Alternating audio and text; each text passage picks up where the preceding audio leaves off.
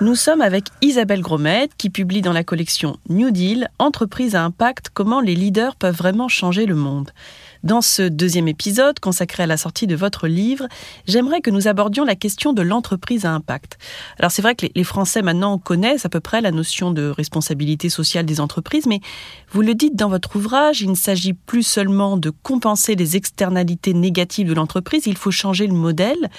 C'est toute la logique de ce que vous appelez l'entreprise à impact, et j'aimerais que vous commenciez par nous expliquer ce qu'est une entreprise à impact. Alors Nelly, je crois qu'en fait l'ère de la RSE est révolue.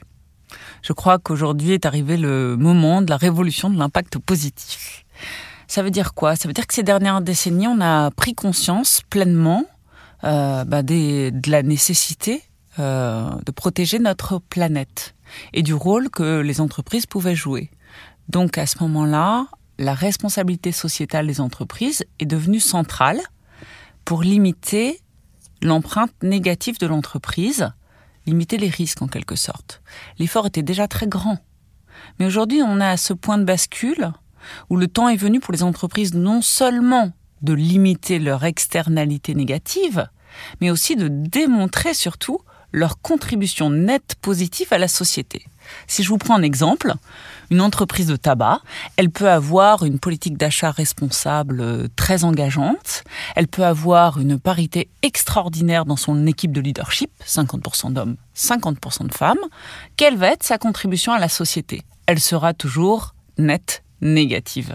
C'est justement ça que j'explique dans mon ouvrage, parce que je crois qu'après avoir essayé de faire toujours plus en faisant moins mal, le défi qui est face à nous, c'est justement de construire une économie régénératrice, c'est-à-dire basée sur des entreprises qui produisent plus de biens qu'elles n'en consomment dans le monde.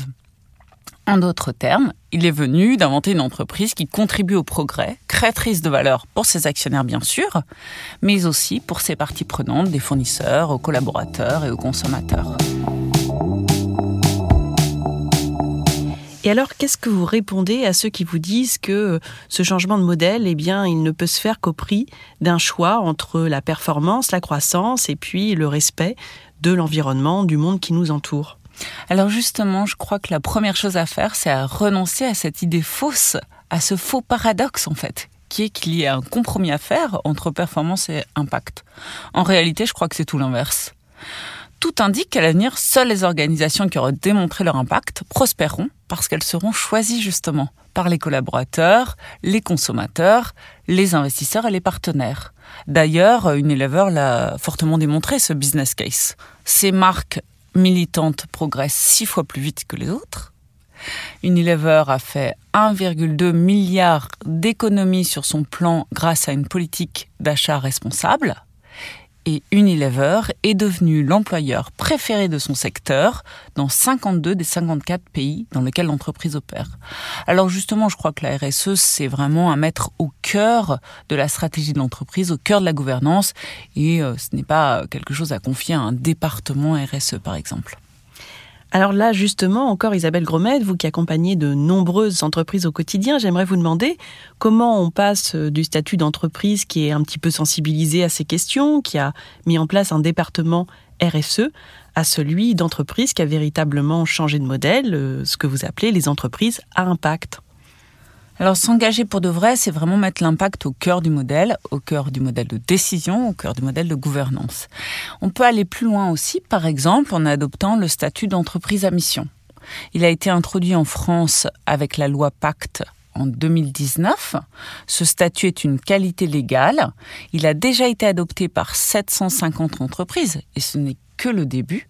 Ce sont des entreprises qui choisissent d'intégrer la raison d'être et ses engagements au cœur des statuts comme l'a fait par exemple Emery Jacquilla, le dirigeant de Camif, qui est aussi président de notre communauté des entreprises à mission, en choisissant le Made in France et euh, de renoncer à vendre des produits fabriqués hors Europe. Mais on a aussi la certification Bicorp, par exemple. Ce sont aujourd'hui en France 200 entreprises qui ont fait ce choix, comme par exemple Chloé, qui est euh, la première euh, entreprise à être certifiée Bicorp dans le luxe, grâce aussi à l'audace de son dirigeant, Riccardo Bellini. Ce mouvement, d'ailleurs, euh, Bicorp, ce n'est pas que la certification, c'est aussi une référence parce qu'elle permet à plus de 250 000 entreprises dans le monde d'utiliser le BIA, qui est disponible, donc le Business Impact Assessment, et qui permet à une entreprise de mieux évaluer, piloter et faire progresser son impact dans le monde. Alors euh, Nelly, en fait, on a conscience que les choses bougent, qu'il est temps d'accélérer, mais je crois surtout que nous aurons aucune transformation sans le courage des dirigeants. Alors c'est avant tout ça que je voudrais célébrer aussi dans mon ouvrage.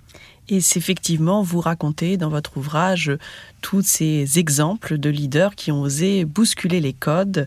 Isabelle Grosmaître, merci. Merci Nelly.